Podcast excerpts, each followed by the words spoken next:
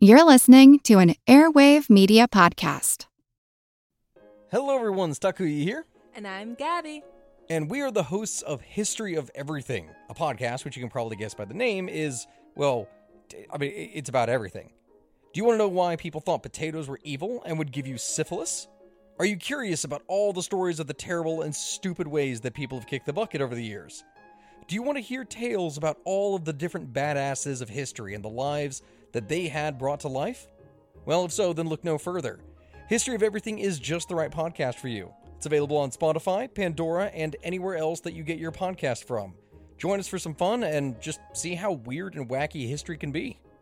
Ishtar, a bearded goddess of sex and war from ancient Mesopotamia. She was hot tempered with a lust for conquest, and her priestesses were transgender. Oh, Oya, Yoruba goddess of the wind, storms, lightning, tornadoes, thunder, commerce, and war. She rules the destruction that comes before positive change.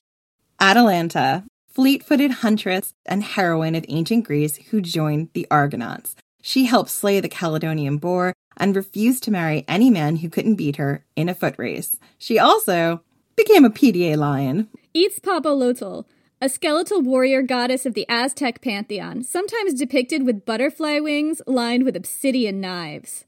This episode is part of our Women of Myth series, where we interview podcasters, authors, scholars, and more about the amazing women of world mythology. It's based on our book of the same name, Women of Myth, illustrated by the amazing Sarah Richard. It's available for pre order wherever books are sold, or go to ancienthistoryfangirl.com to find links to a bookstore near you. the figure starts to crouch and kind of like crawl towards me. No, no, no, no, no.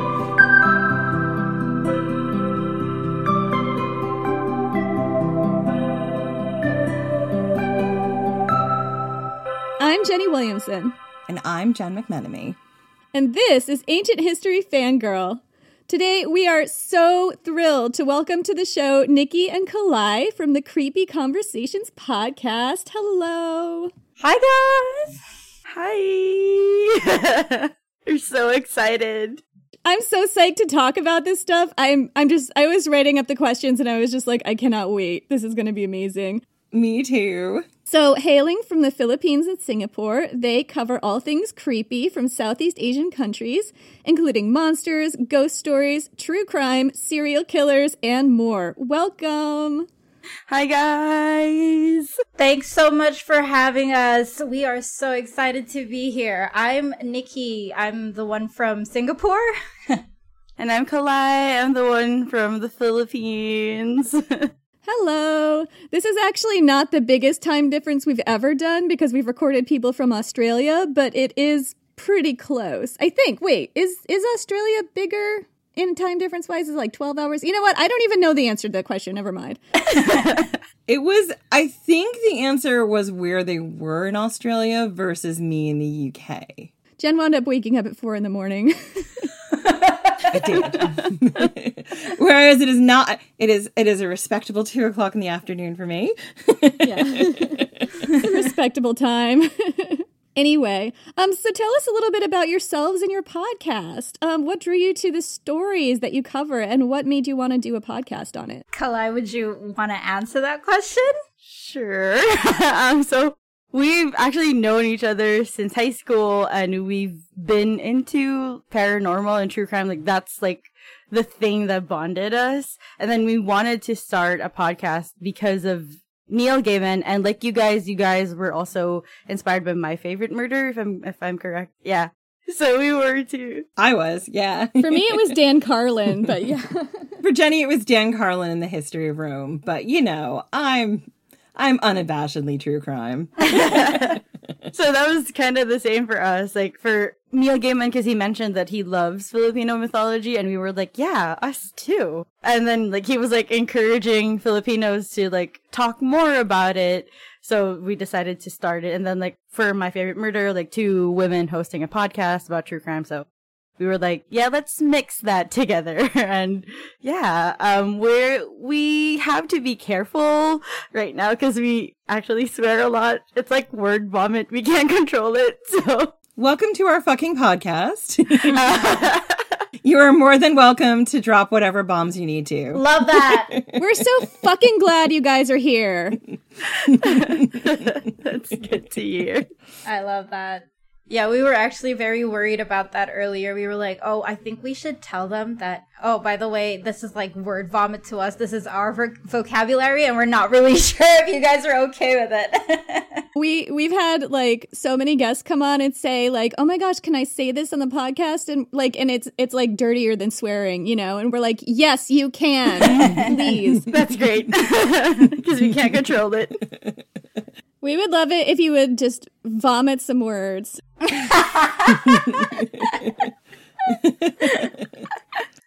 love that. If our listeners aren't okay with it, they they can switch off, but they get this quite a lot from us. Jen's infamous suck and fuck vampires joke, I think. That's Yeah, people are used to it. Suck and fuck vampires. yeah. it's not fucking NPR, ladies. That's when I, I was officially like, well, I guess this is who we are now. Same. Um anyway, yeah, sorry. Let's just get right into the creepy shit. So we we want you guys to just creep us right the fuck out. We're excited. Who is your favorite creepy female or femme monster from Southeast Asian mythology that you've covered and why? Um, I would like to go patriotic on this and say the Manananggal.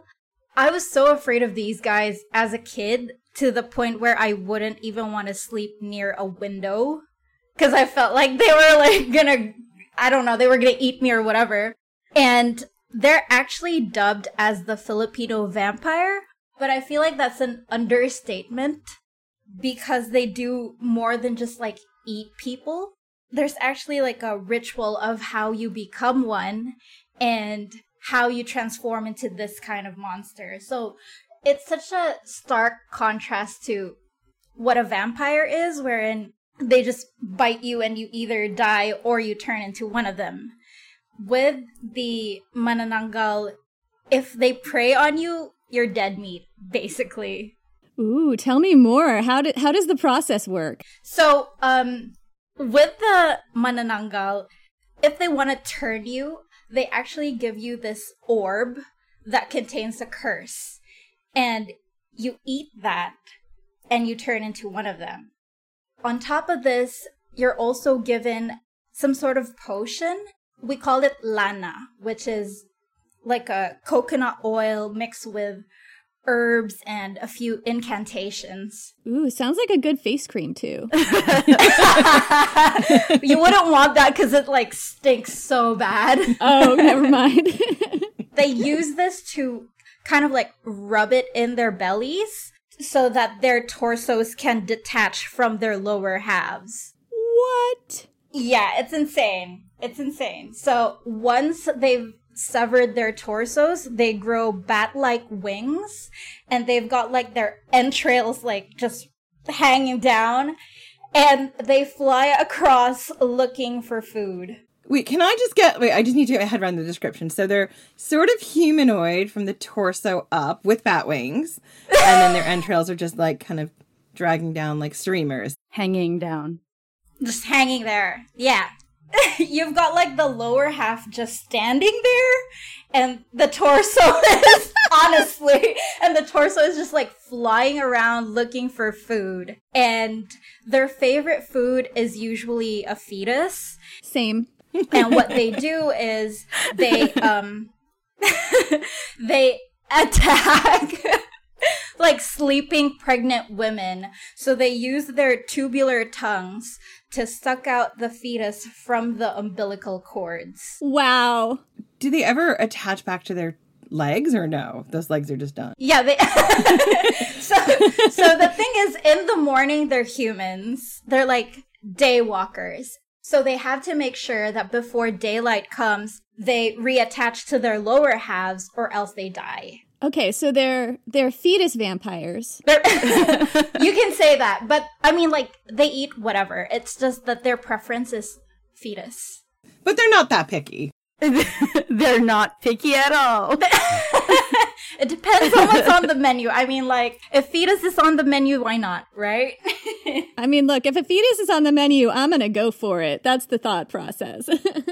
Do they need like an invitation to come into your house, or they just no rules, bar- no holds bars? They can go wherever they want. No, there's no hold. Like, that's why we were so afraid to sleep beside a window because it's like, oh my god, they can just like come. They don't even need to get in your house because their tongues extend. It elongates, so it's like a. Mosquito thing. Proboscis.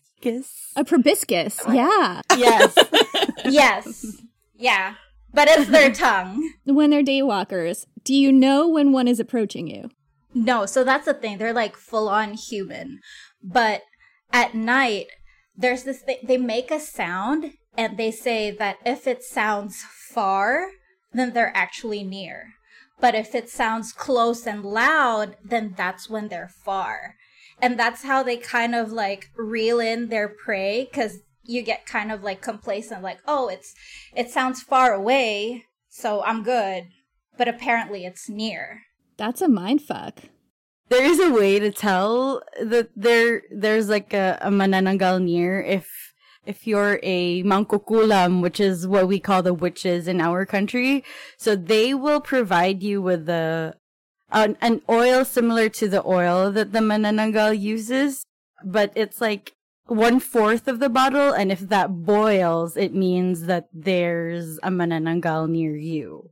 So that's like a way to tell them that there there's something there. Is there any way to ward off the proboscis?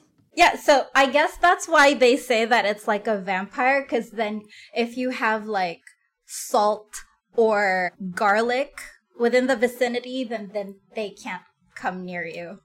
And the tail of the stingray too, they they're scared of that too. Like even just the sound of the tail of the stingray, if you whip it, they're already like scared.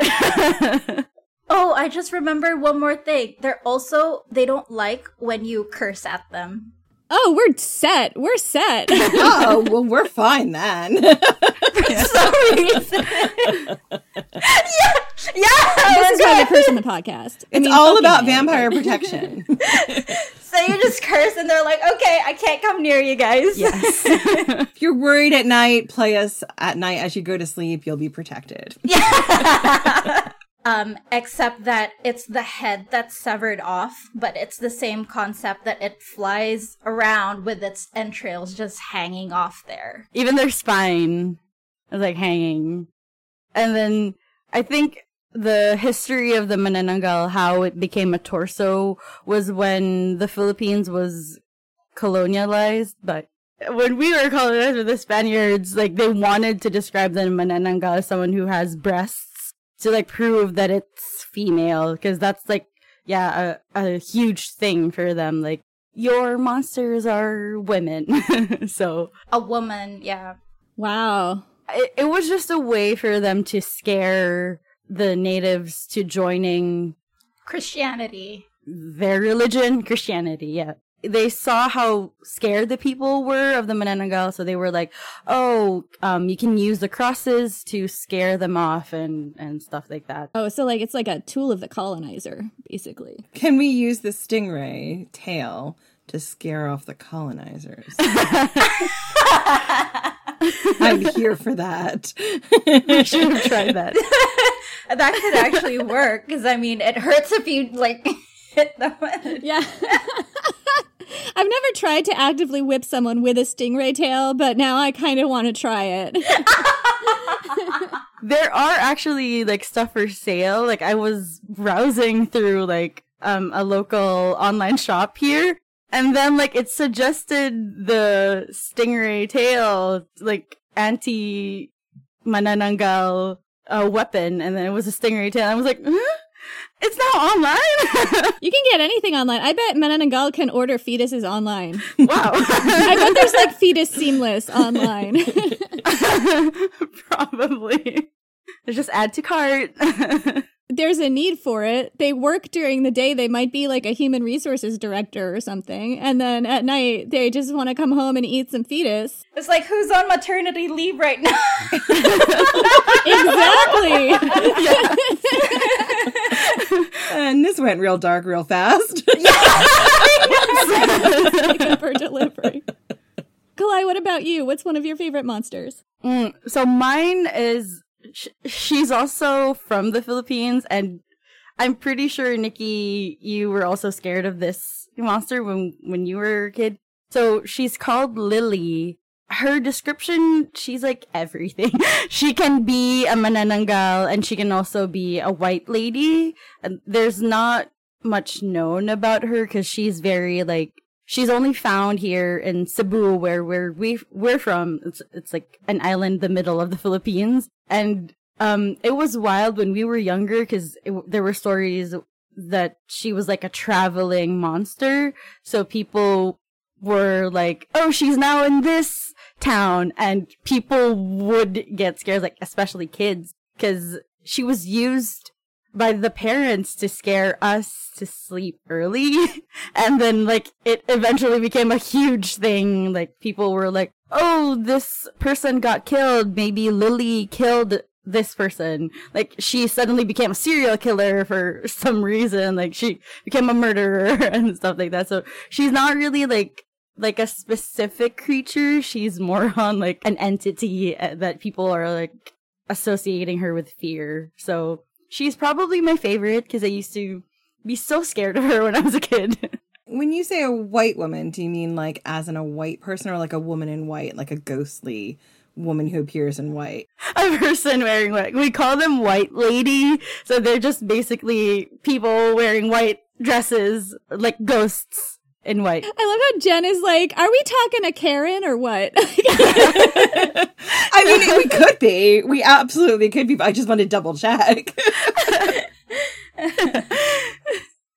she's kind of like um I, I, if you guys seen the ring um she's kind of like samara or sadako so she kind of could be like that like I watched The Ring and then I had to like cover all my TVs and mirrors for like a month. And I saw that like I was too old to have that reaction. it was so scary. it messed with my brain. I was kind of like that with Shutter. Like I wouldn't. I don't know if you guys have seen that, but it was this. um Was it Thai or Taiwanese movie?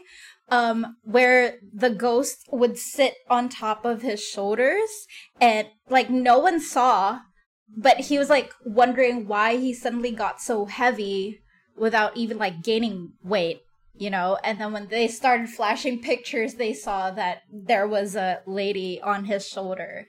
After that movie i was like i don't want to take pictures at all.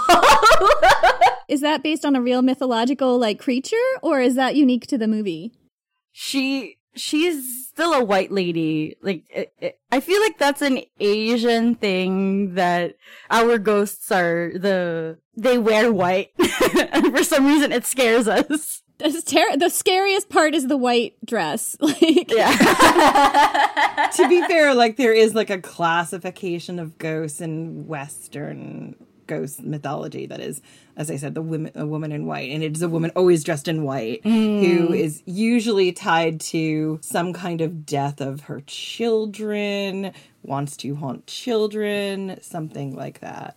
Um, but yes, it, they're also just all in white, which for some reason is equally scary. yeah, it's it's true. Like I think the banshee has ties to the woman in white in like continental Europe, like in France. There's one called I don't know, maybe it's La Blanche or something like that in France. That the white basically. There's La Llorona who is in white.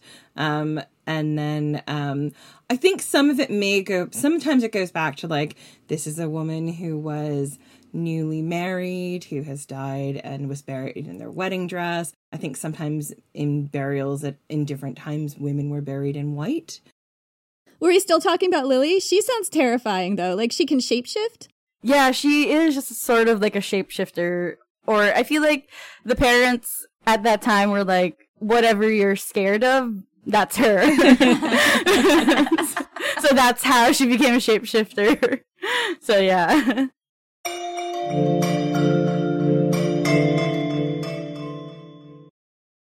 I'm Helena Bonham Carter, and for BBC Radio 4, this is History's Secret Heroes, a new series of rarely heard tales from World War II. They had no idea that she was Britain's top female codebreaker we'll hear of daring risk takers. What she was offering to do was to ski in over the high Carpathian Mountains. Of course, it was dangerous, but uh, danger was his friend. Subscribe to History's Secret Heroes wherever you get your podcasts.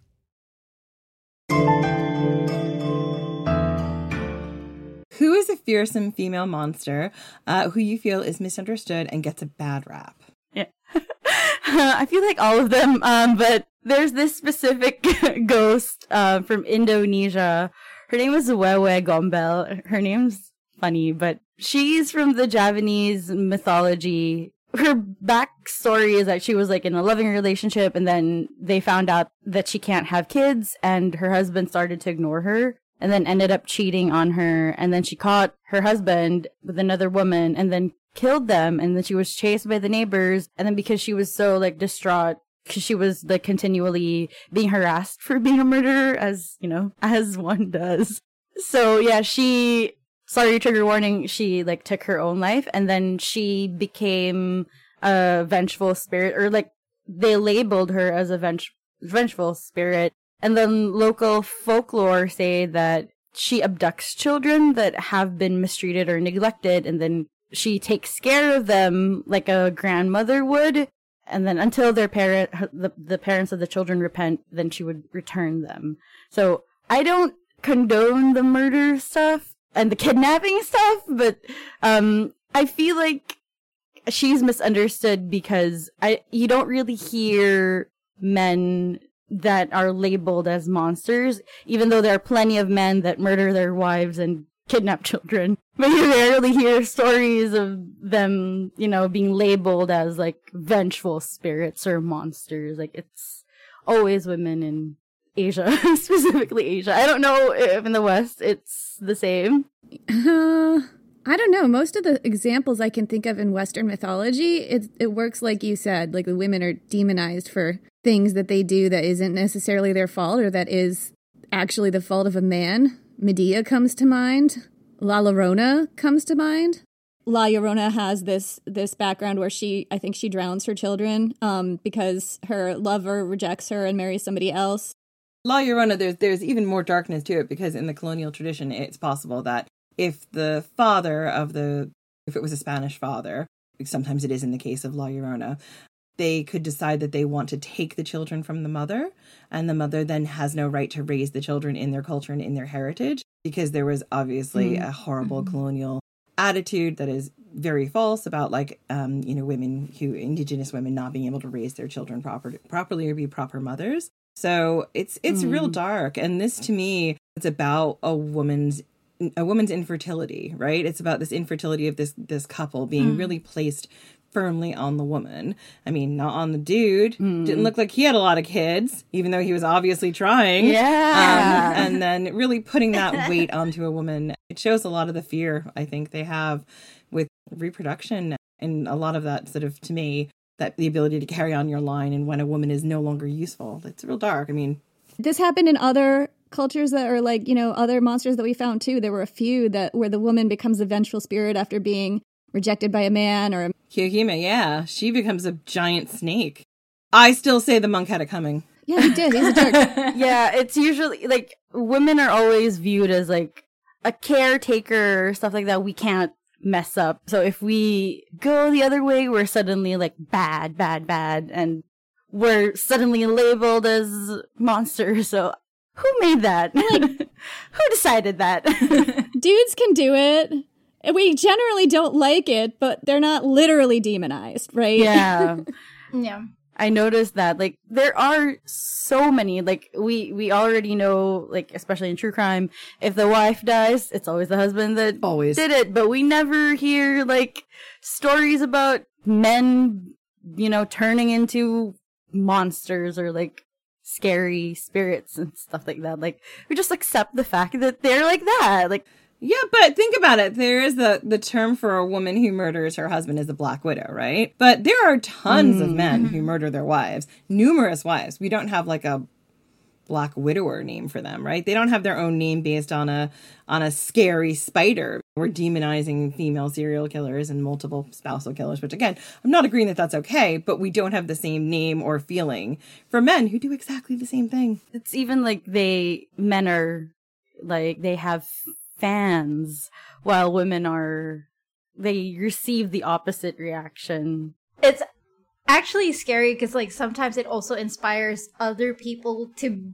be a serial killer because Mm. they look up to these guys. Why? What is the thought process here? Right. It's like this is not a goal that you should have.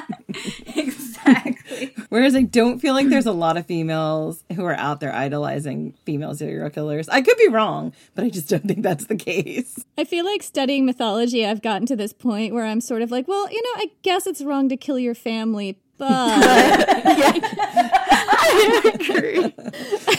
I mean, speaking of problematic attitudes towards serial killing, when we're living in this time period, it's definitely wrong. And also, have you heard about moving away from your family? Have you heard about putting an ocean or a couple continents between you and your family and working out your issues first? that is so true. Nikki, what about you? I would go for the we call it batibat, which is like a sleep paralysis demon. This is also still from the Philippines.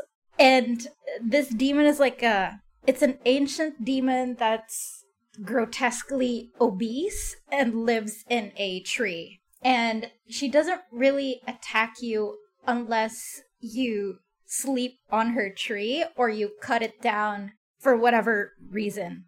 And I feel like she is misunderstood because honestly, she doesn't even like do anything to you unless you come into her territory and touch her stuff. And I feel like it's just like putting boundaries, you know? She's got good boundaries. Look, I would I would absolutely paralyze you in your sleep if you knocked out. Oh, and the way she does that too is so strange because she sits on your chest while you sleep, so you suffocate until you die, basically. She was actually featured in one of Netflix series called Chilling Adventures of Sabrina. It took me a very long time to understand that they were referring to that because they they said the name weird. Wait, how did they say it versus how it is actually said? Uh, so they they say batty bat, batty bat, and how the locals say it is batibat. Yeah. They just like really Americanized it. Yeah. I mean, have any of you guys ever had sleep paralysis? Because it is pretty terrifying. Yeah, it is. It's like I want to wake up, but I can't. Like, what is this? I can't move. I've had it, and I talk I talk about this in the vampires episode that we did, where we were talking about various ancient vampires from like ancient cultures like Mesopotamia and Rome and Greece and stuff. And there was a sleep paralysis one too, and we kind of went down this rabbit hole of like, what is sleep paralysis? What does it feel like? All kinds of crazy stuff. Yeah, it's it's something that I don't want other people to experience really because I don't know. I've had it a couple times, and I think for not. me, like when I know what's happening, I'm like, oh, this is actually really interesting. I can't move my body. Like I'm I'm down to not have this not be interested or fascinated by it, just don't have it happen, please. And thank you. What country that you've covered do you think has the scariest monsters? And what's a prime example?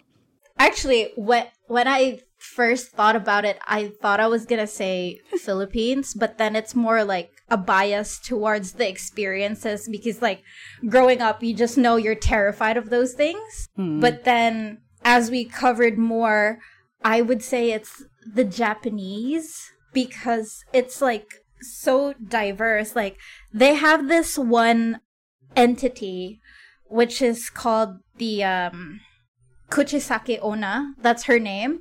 And she's like this woman with a slit face. So kind of like Joker. And she covers it with a mask. and she goes around like asking random people, Am I beautiful? And if you say no, then she kills you. If you say yes, she shows you her face. And if you scream, you die. And if you still say, Yeah, I think you're pretty, then she slits your face just like hers. And to me, I feel like you can't win with this. That's terrifying. Oh my god. yeah. That's why I think it's like th- there's this next level. At least with ours, we know how to protect ourselves and kind of like, oh, I know I can kill you, so there's a 50 50 chance I'd survive this. But with them, it's like, mm, I'm not really sure. There's no way to word this off at all. Like, and you know what it is too, because I like Japanese horror. I find to be utterly terrifying, and I think I think that what it is for me, um, and I'm not like a you know expert on the genre. It's just you Yeah. know various things that I've seen. It's there's this uncanny valley mindfuckery that goes on, and this true. is a prime example of that to me. Intense plot twist you don't even know. I also think like something about it too is like you're always primed with horror movies, like, or at least I am, and I'm a massive horror film fan. But like, you always kind of want to go into it with like, there's a that 50 50 shot, right? Like, you might be able to survive this, but a lot of times with Japanese horror, like, you can't. Nope. If you are in this situation, you might as well just like count yourself out. A lot of times in Japanese horror, you know, you kind of stumble into these problems and you, you don't have the control of like, oh, I shouldn't have gone into the to that abandoned mental hospital, you know, trope or that I shouldn't have moved into the the Amityville house. I, I did read in the paper that something bad happened there. And it was quite funny when we covered her as well, because initially we were like, oh, I don't think this is going to be any issue because no one wears a mask. but then COVID happened, and now we're like, hmm, now we don't know. All right, I'm gonna be scared to go on the subway after this. right? She could be anyone, basically. It's just like, don't look. I'm just going to put my headphones on and refuse to talk to anyone. Oh wait. Actually, that's how you, that's how you protect yourself from her. Just like, don't say anything. Don't answer her. Just ignore her. Oh well, I'm from New York. I'm good at ignoring people who say weird things to me on the subway. Kalai, what about you? Uh, I have to agree, Japanese monsters are scary. They're very random. Like they have one that's like an umbrella monster. Like, why are you a monster? You're an umbrella. and then there's it's just a spirit that decided to possess an umbrella. that's it. And then if you accidentally use it, because it hangs out with the other umbrellas where, you know, you put the umbrellas, if you accidentally use it, then you're dead. They're, they're random that way. They even have like the, um, toilet paper monster where i if it's like, if you get the red toilet paper, then a hand comes out of the toilet and that kills you. So you you can't tell if this is your time to go because they usually appear in like rooms that have red lighting, so you can't tell that the toilet paper is red. If you accidentally get it, then you're dead. so they're random that way. I mean, as someone who lives in the UK, this umbrella monster, does it travel? I'm very worried. It's an invasive species in the UK, Jen. Is there a raincoat monster? I'm guessing it's never like a boring day in Japan. Every day is like, "Hmm, am I gonna die today or I might have to use some toilet paper. I had better watch out. yeah, you have to bring your own. Or just everywhere a bidet. Sometimes it's a good thing to have just some something that you can use in case it's red or there is none. Once you enter a room and the lights are red, you're like, I got my own tissue paper. It makes me think like how did they even come up with these things? Like how did it even start? I'm interested in the psychology of these mundane things like toilet paper or umbrellas being so cursed or haunted or evil. Like, what does that tell us about the sort of way that the culture looks at life and how how quickly things can change, you know, and how how really kind of scary and short and fleeting it is. I don't know. There's a lot of urban legends about rats in your toilet and things coming out of your toilet in New York. So I can see the the horror of somebody sticking a hand up from there and like grabbing your insides or something. Like I I think I get it. Like I can get how the, this thought process happens. I mean, I know an actual quite quite scary story that is not it's not an urban legend, it's a real story. It happened to someone my father-in-law knew.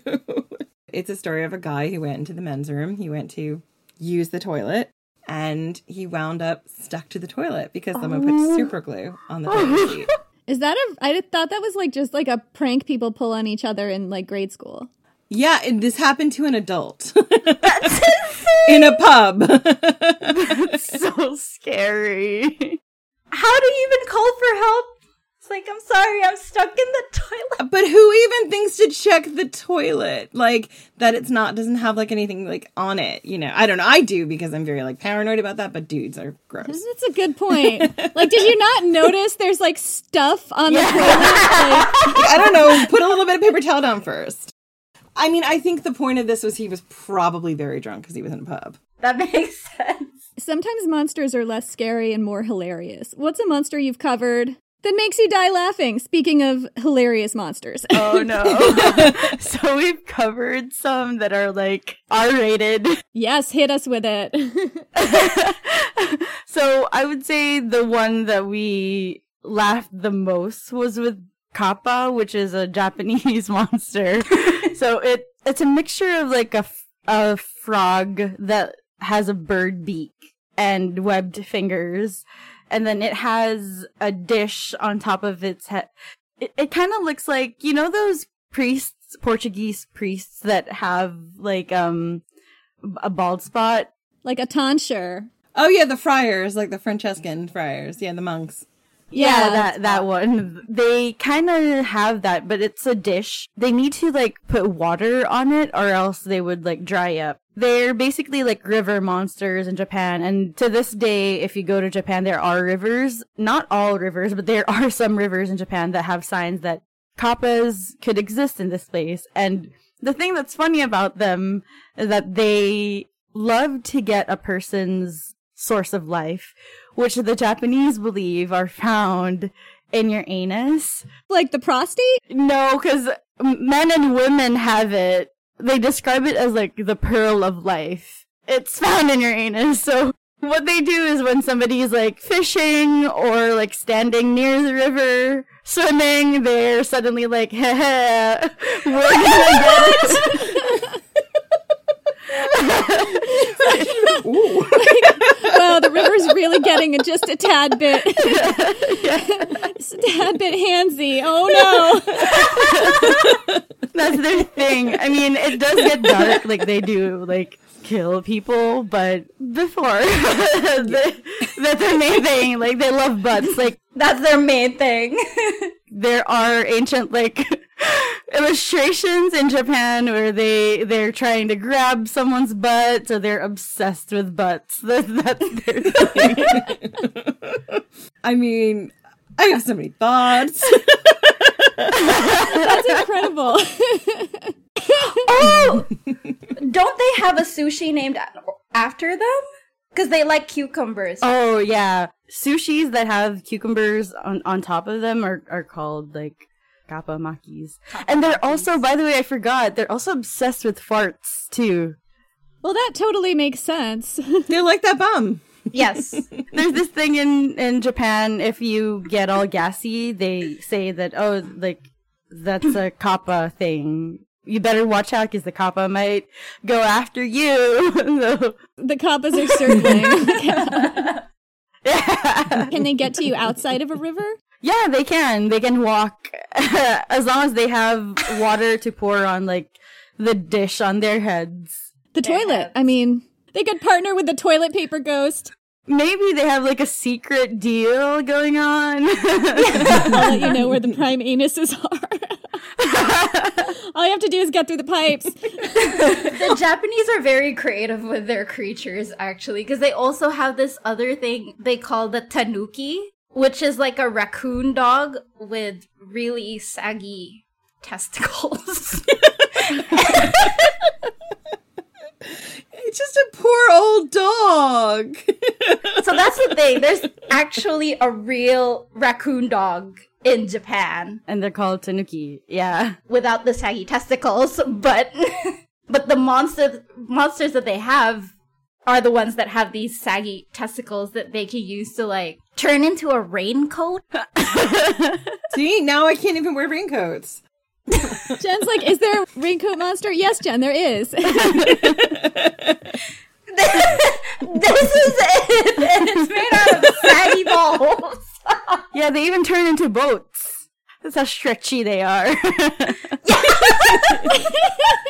feel like the balls are like shapeshifty balls. yeah, that, that's what they are. they they have creative stuff when it comes to um, avoiding the rain.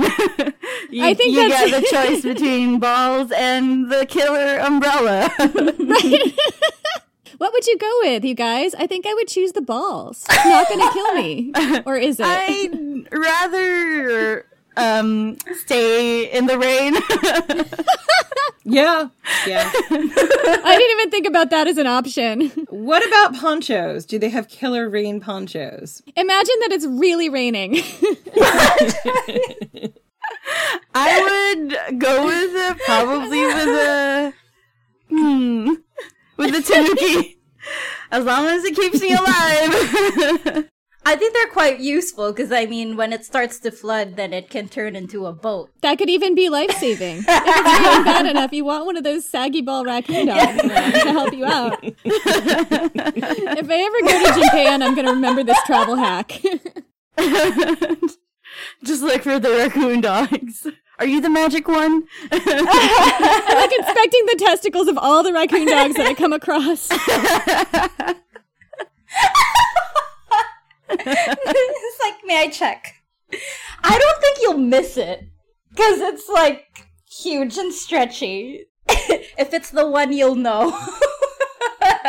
and they do have like shrines dedicated to tanukis. And you can tell that these are the tanuki shrines because the tanukis are very cute, but then when you look down, you're like, um, no, thank you. Next, please. I mean, I, I feel like if I did go around inspecting all of their balls, I might get arrested. Like, it's just not what is appropriate. this lady doing? Why is this white lady ex- inspecting the balls of our fauna? I'm like, what if there's a flood? what, what if there's a flood? Oh my god. And then there's also another one. Um, wa- was she from Malaysia or Indonesia? I think she was from Malaysia. Her name is Hantu Tetek. So she's uh, a ghost with like huge breasts. She goes out at night and then she tries to like seduce men. Um, not, well, she doesn't really seduce men. She like asks for help. And then if the man is like, if they start to get handsy, she kills them using her breasts. Like she suffocates them to death. Well, to be fair, I feel really, really seen and called out right now. I mean, like to be fair, she doesn't do that unless they get handsy, though, right? Yeah, yeah. so we're on her side. yeah. This is reasonable. exactly. We're here for her. This is one where I say, you know, it is bad to kill people, but But I mean, the punishment does fit the crime here, right? Like they're getting what they wanted. like, oh, you want dem titties? I'll give you dem, titties. Dem titties are here. like her name literally is translated to nipple ghost, so that's that's what she's known as.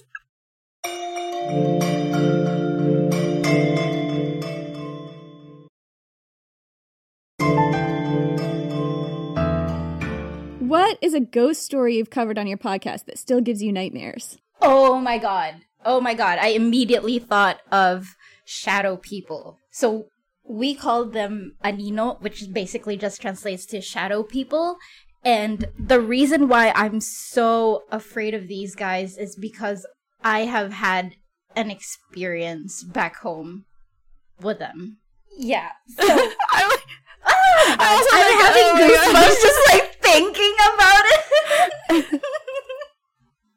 every time I tell this story, and I keep like telling this to my friends, every time I tell it, I just shiver and have goosebumps because, okay, so my room back home had this like couch facing the door, and like behind the door was like a coat rack where my mom would put her bag in. And one day she was like, Hey, can you grab my bag for me? So I went up. I didn't even bother to turn on the lights. This was evening. I didn't bother to turn on the lights because I knew I could just kind of grab the bag from behind the door and go. And so when I opened the door, I saw this like figure sitting on the couch. And I thought to myself, like, oh, maybe my mind is just playing tricks on me. I'm just like seeing things. And I proceed to like reach in to grab the bag, and the figure starts to crouch and kind of like crawl towards me. No, no, no, So- no, no. Oh my god. Having some goosebumps. I just like ran downstairs and my mom is like, What is wrong with you? And I'm like, Oh, I got scared. I never told her about it because I felt like she wouldn't believe me. And honestly, like she got pissed off because I never got the bag. Priorities. I, I know, right? Fucking terrifying. yeah, that's why these guys I'm I'm I'm so scared of them because they're basically just like figures. They're just shadows. Mm. And you don't even know like whether or not it's a regular shadow or is this something else. This is like flat on the ground, looks like a shadow. No, so it's like a it's like a silhouette. So it's just a figure. It was sitting on the couch. I really thought like there was someone there, but I knew that no one could be in my room. That's why I just proceeded to try and grab the bag, but then it crouched and started to crawl towards me. So I was just like, nope, I'm eating. Bye. the worst part is I proceeded to stay in that room until I was like, I don't know, 20 something. Oh no. I had to live with that. I never told them. Yeah, we had to sleep over in her room, and then she didn't tell us until after. Did you ever see it again? A couple of times, actually. It would just be standing. And the weird thing is, I never told anyone. And then my sister um, also told me, like, oh, by the way, I've been having these creepy experiences in the room. And the things that she described are exactly the things that I would see in the room as well. So that's why I'm so freaked out because Mm. how could that be? That's incredible. So what what do these things do? Like are they kind of vampiric or So they say it's more like a poltergeist, wherein, well, it's not always that they do something to you, but if you do end up meeting the ones that are actually bad omens, then bad hmm. stuff tends to happen. I haven't heard of death relating to them, but they would usually like cause Bad luck. misfortunes or like yeah bad luck injuries and all that I think I've heard like a, a mythology or I don't know where what country this is from. I think I've just kind of seen things like this in movies where like um there's like a shadow shadow being or shadow people or something that like accumulate where something bad is about to happen. Is it like that? I think it's kind of similar. So the thing is, no one really talks about these things. They kind of just like exist. But I feel like it also shares the same characteristics as the ones that are from other countries because they're technically just like yeah, they're basically just like shadows. That is possibly one of the scariest ghost stories I've ever heard. so horrifying. I used to like cry every time like I I share this story. I used to cry. I'm better at it now, but I still like get the goosebumps. At least I don't tear up anymore. I got goosebumps too. when you said it crouched and crawled toward you. oh yeah. Nope. Nope. I don't even want to remember. I kind of started to believe in feng shui after that cuz I asked my mom to rearrange the furniture in the room after that because I just could not bear opening the door and seeing the couch whether or not something or someone was sitting there. And when we rearranged the furniture, I kind of saw that less. Interesting. Okay. Clear the energies. Kalai, what about you? Uh, so mine Um, there are two, but there's one that I I, I don't even want to say the name because I'm terrified of it. So I'll just go with the second one. um, Nikki knows what it is because she covered the first thing that I'm terrified of. Do you want to cover it? She's she's so funny because like every time I try to bring this up to her, she can never say the name because that's how scared she is. She feels like she's calling to. Like, I don't even know if they're real. I just don't want to. don't. I don't blame you. I'm in the same camp. I'm not going to say it. I would let Jenny do that. Jenny's not afraid of that. You say Bloody Mary three times, okay? I'm not calling for the candy man. If you say Plutarch three times, he appears in your mirror. We figured that out last time we recorded. Oh my god! So Kalai is afraid of the creature called Duende. This is like a dwarf, leprechaun, gnome kind of creature that lives under the earth. And they have like these magical abilities. They basically are adults in a child's body, but they have huge feet, huge nose, huge hands. So they're hobbits? kind of, but scary. More or less. But the thing is, they, they hurt people.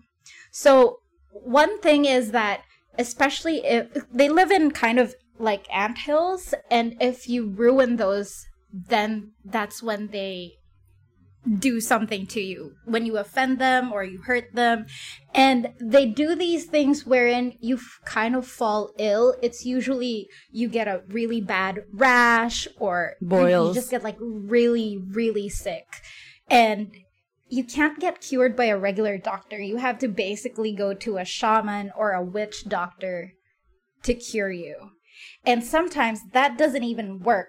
So they have to perform rituals or you have to like give offerings to these creatures to kind of appease them and be like oh i'm really sorry for what i did.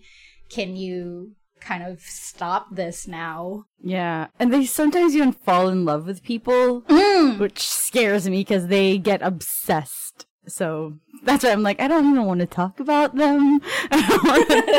No, I agree. So you don't you don't want to attract the interest of one. Yeah. so the second one that I'm terrified of is a monster from Indonesia. There, no, from Malaysia. Their name is Orang Minyak. So the literal translation is an oily man. And why I don't like him, I kind of had nightmares when I when we first when I first started researching about him is because like his main personality is that he rapes women. That's like his whole thing. So the reason why he's oily is because he kind of like uh traded his soul to a shaman and then oils start to come out of his pores. So whenever there are cops or like people that try to catch him, he can just slip through their hands because he's so oily. And he doesn't leave like um footprints behind. Like he doesn't have oil prints behind even uh, on the doorknobs or anything like that. So and he mainly targets women. So that's why i'm like i want this thing to be real. And in malaysia they still believe in him and there have been cases that you know um rapists that use the the tactic of the orang minyak where they cover themselves in like um grease and like the the black grease and then like go in and attack women. So there there are like actual um people that have been caught that were doing those things like copying the myth of the orang minyak so that's why i'm afraid of him I mean, that is terrifying, but also that is like just a dude, like a dirty dude. it is a dude You know, the most terrifying monster is man. Yeah, that's true.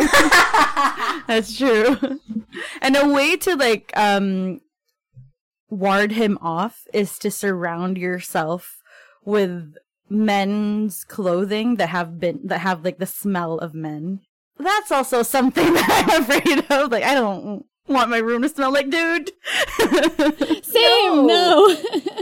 no. like, Stinky dude. Yeah. No. That's a way to like protect yourself to like create a circle around you of clothes that have been sweated on by men. so oh, it's bad all around. My room smelling like a man's locker room is just not. I'm not here for that. no. No. but I feel like it says so much about society. You know how you, the only way you can protect yourself as a woman is to be Mm. around men or like masculinity or something like that. Like men only respect men. Yeah. Yeah, and also a female living on her own and having her own agency is threatening. The only way in which she can be safe is if she is protected by a man. Yeah. Like, you know, God forbid a single woman should have any agency. It's funny. I actually live by myself, and when I moved into the apartment that I live in now, um, everybody in my life was telling me that they're like, "Yo, you have to have a roommate. You can't just live by yourself." And I'm just like, "No."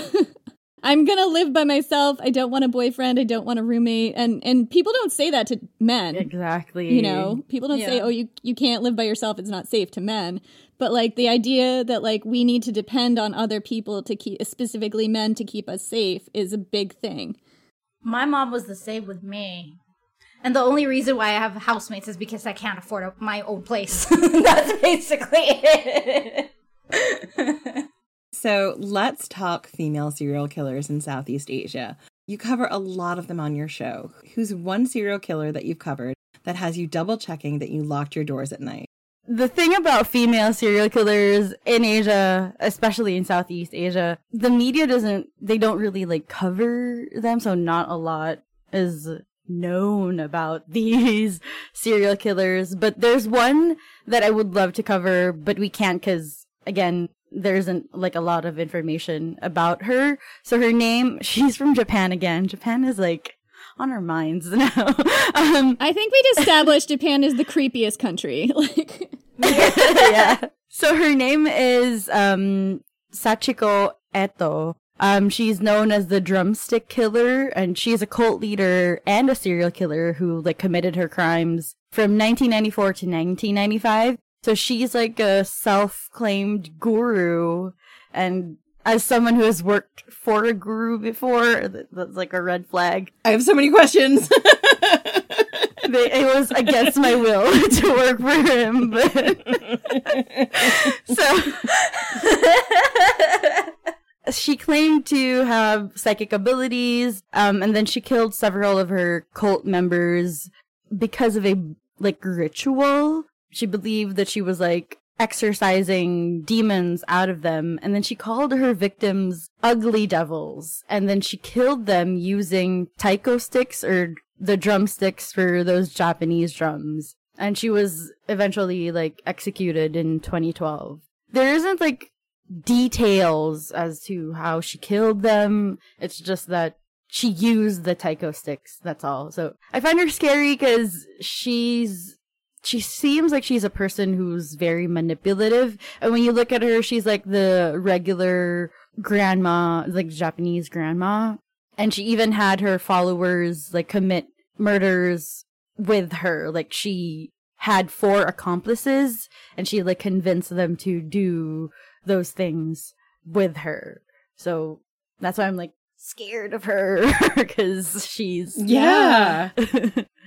she's scary. she sounds terrifying. Yeah. So the taiko sticks, those are like really big drumsticks, right? Am I thinking of the right thing? Yeah, that's the one. So she probably like bashed their head or something. The Japanese don't really like to specify the details when it comes to especially serial killers. They usually just say it's too horrifying to Yeah. to share that All the true crime fans in Japan are like, au contraire. Let us know. we would love to learn. Please tell us the details. Oh, yeah. Nikki, what about you? I'm actually still thinking because most of the killers that we um, covered would be cult leaders, I would say. And they would do more of massacre than serial killing. So the one that I could think of right now is this Korean cult leader named Park Soon-ja. And she was known for the Odaeyang um, mass suicide.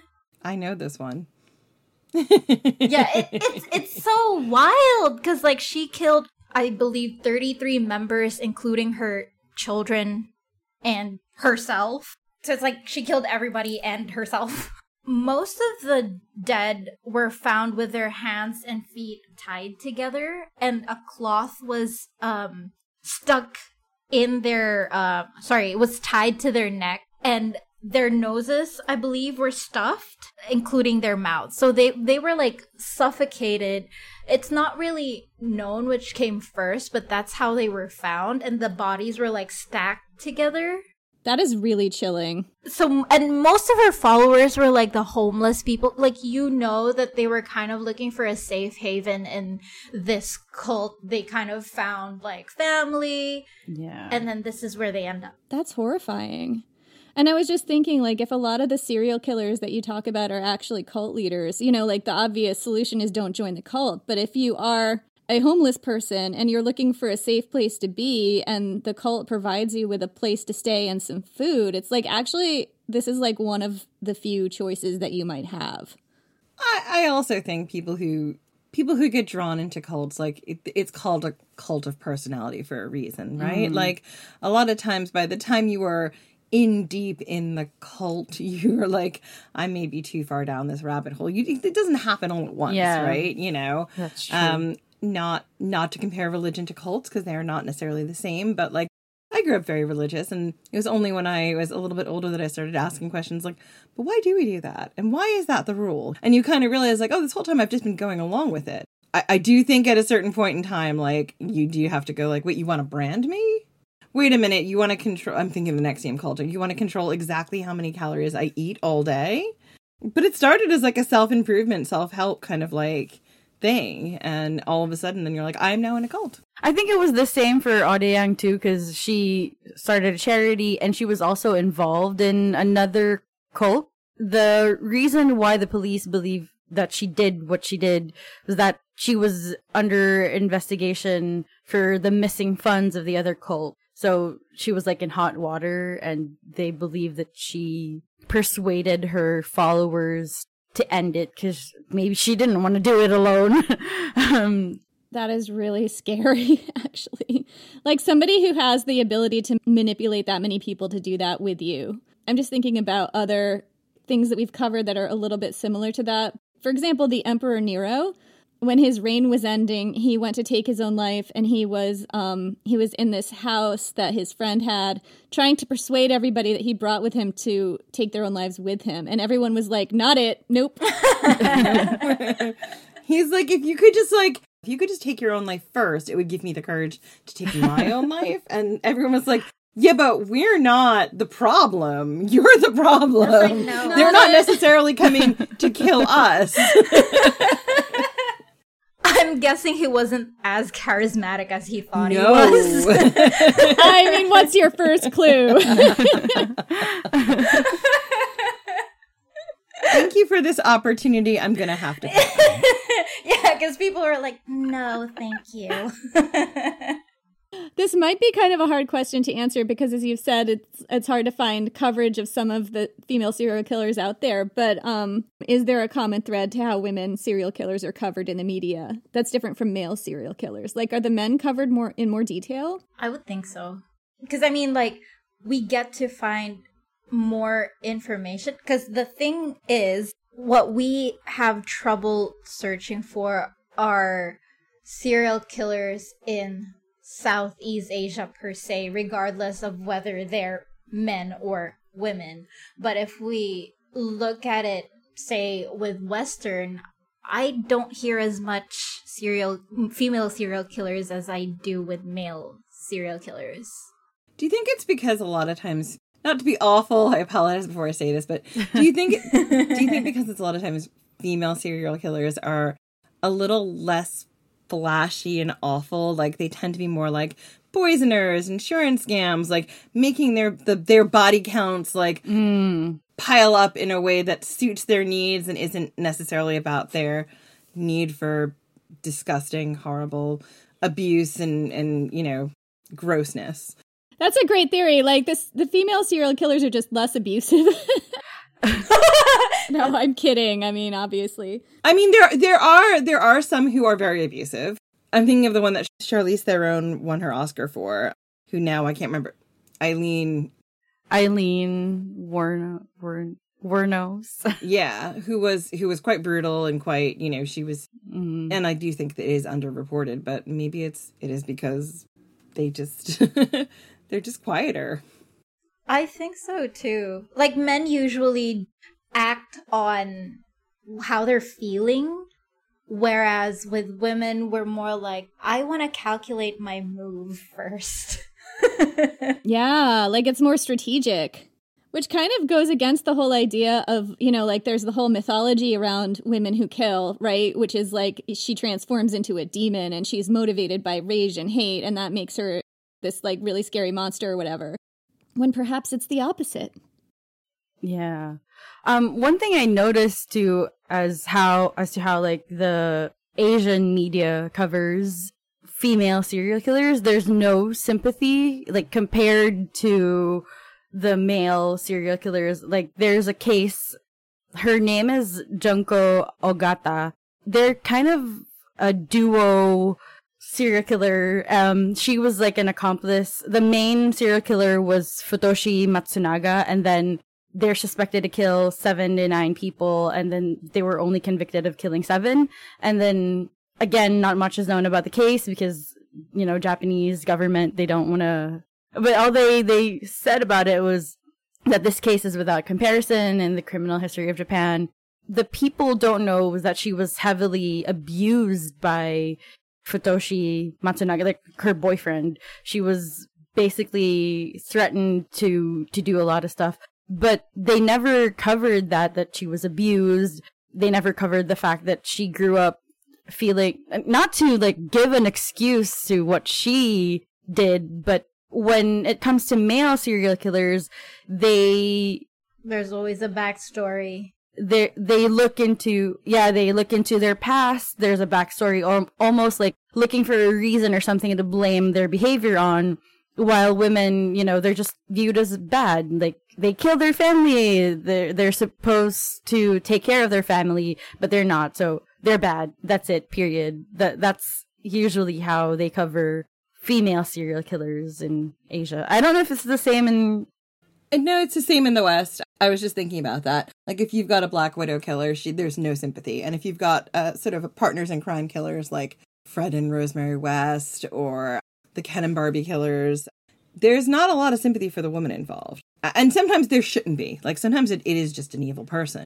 I think there's this rationalization that we try to make whether it's a man or a woman as to why you would do these awful things like these things that seem so out of human character and I think that's part of why we try so hard to understand the was there something that happened in your backstory that made you this? I do think a lot more time is spent on on the male the male sort of narrative of that. yeah Yeah. definitely And some of it is because there just are less female serial killers who are, I would say, of that sort of brutal caliber. And a lot of times they do work in partners. There's a lot of female serial killers who are poisoners.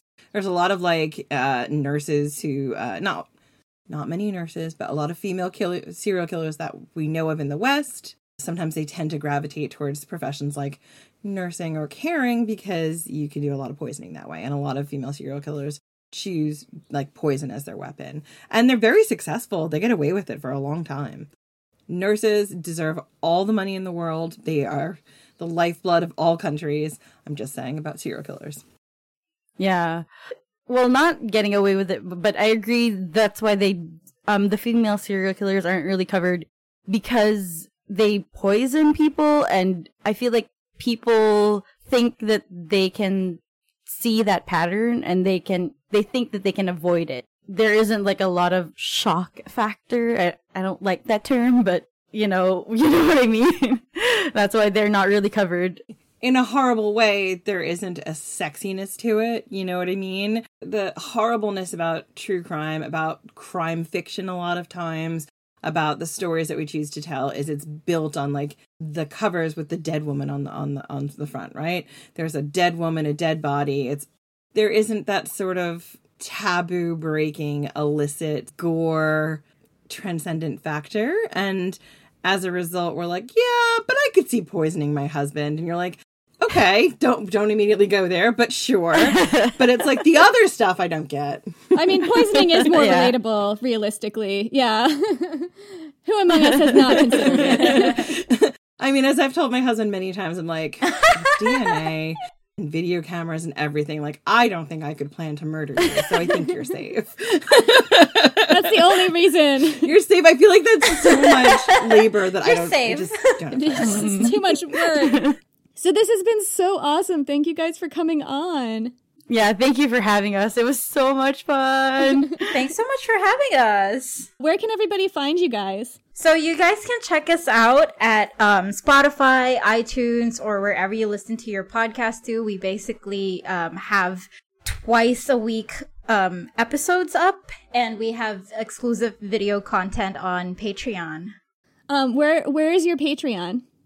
Patreon.com forward slash creepy convos. Um, by the way, we interview Jen and Jenny on our Patreon, so if you want more tea about their book and their podcast, you guys can find that there. That's right. We'll tell you all the secrets. Yeah. And where can people find you on social media? you can follow us on Instagram at creepy conversations and then on Twitter at creepy convos. And that's it. awesome. Definitely go check out their podcast. It is extremely scary, also extremely hilarious. It's so much fun. Thank you guys so much. Uh, thanks for being a part of our Women of Myth series and for shedding so much light on things I knew nothing about. It's been brilliant. I'm also now terrified of the rain and of using umbrellas. Yes. I'm I'm afraid of toilet paper. Thank you for that. Um, anyway, thank you all so much for listening, and I guess we'll see you next week.